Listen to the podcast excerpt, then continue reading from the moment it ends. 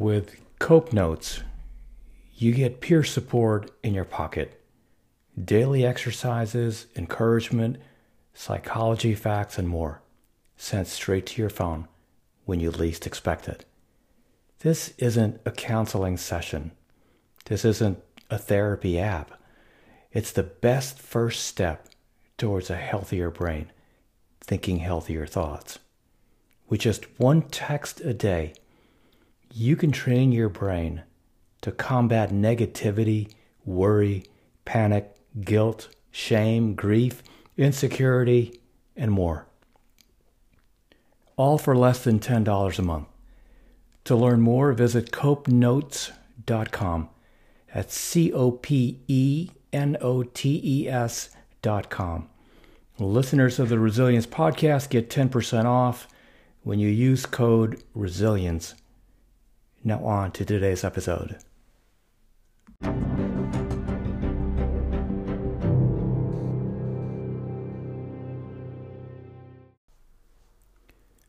This episode is especially dedicated to Barry Michels and Phil Stutz, who wrote a book entitled The Tools, for their wisdom in teaching me the character difference between consumer and creator.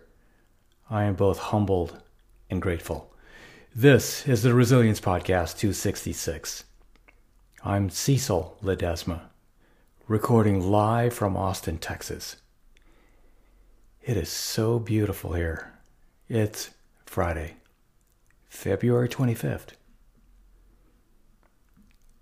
The consumer expects a reward for the slightest effort, or better, for no effort at all.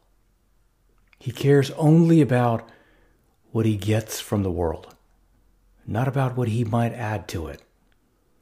Living on the surface, jumping from thing to thing, his energy is diffused like milk spreading across a tabletop. He makes no impact on the world. When his time on earth is over, it's as if he never lived.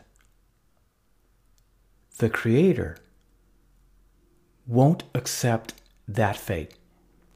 Everything he does is with the intention of making an impact on the world. His code ensures this. He doesn't accept the world as he finds it. He brings things into the world that aren't already there.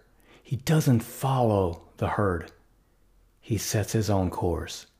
He ignores the reactions of others. He resists superficial distractions. He remains focused on his goals, even if he has to sacrifice his immediate gratification. Anyone can live by this code, but very few of us do. It means putting your life in the service of higher forces. These forces can't be found on the surface of life. They're found in its depths. The Creator's energy must have the singular focus of a drill boring through stone. As difficult as that is, a creator is rewarded many times over for his efforts. You know, as I read that, it reminds me of Walter Russell in the book, The Man Who Trapped the Secrets of the Universe. If you've never come across that book, I highly recommend it. Walter Russell was a twentieth century genius, a Renaissance man who excelled in the sciences, art, sports, and life in general. He was also a deeply spiritual guy. And this book captures his wisdom on the art of living well. Anyway, as it relates back to consumer versus creator, Russell tells us this. The life triumphant is that which places what a man gives to the world in creative expression far ahead of that which he takes from it, of the creation of others.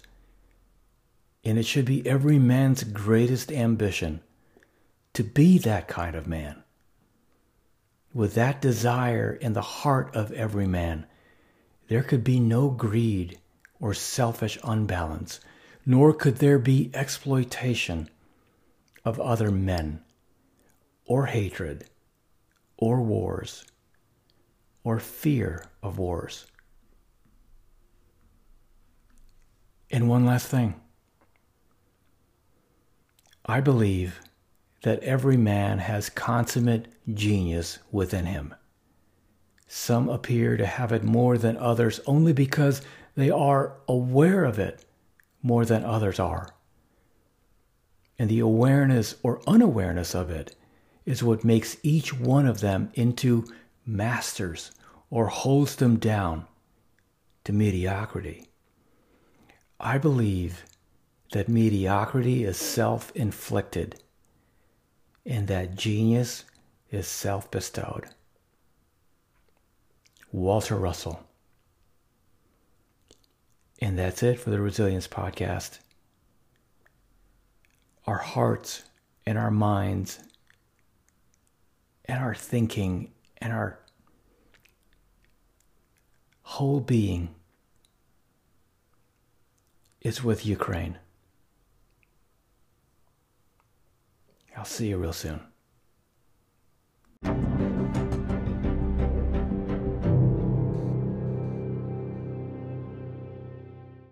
Hey, I'll see you next time, and thank you so much for tuning in. That about wraps it up. But before you jump off, two quick things, actually uh, three. One, I've always wanted to author the conversation on resilience and mental health, because as a very proud Navy father, these topics affect me personally. And as you go about your day, be sensitive and be kind always, for everyone you meet is fighting a battle you probably know nothing about. Your life is a gift, and it's precious to me. And thank you so much for being a part of this community. And I'm not quite sure how you landed on this podcast. It doesn't matter to me. The fact that we're all in this together and that we can have a conversation is amazing.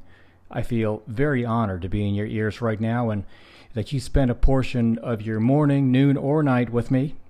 And whether this is the first podcast you've listened to or you've been a loyal listener, I just want to say thank you.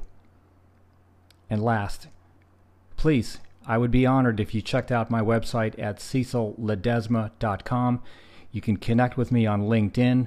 You can follow me on Twitter at Cecil Ledesma. Peace.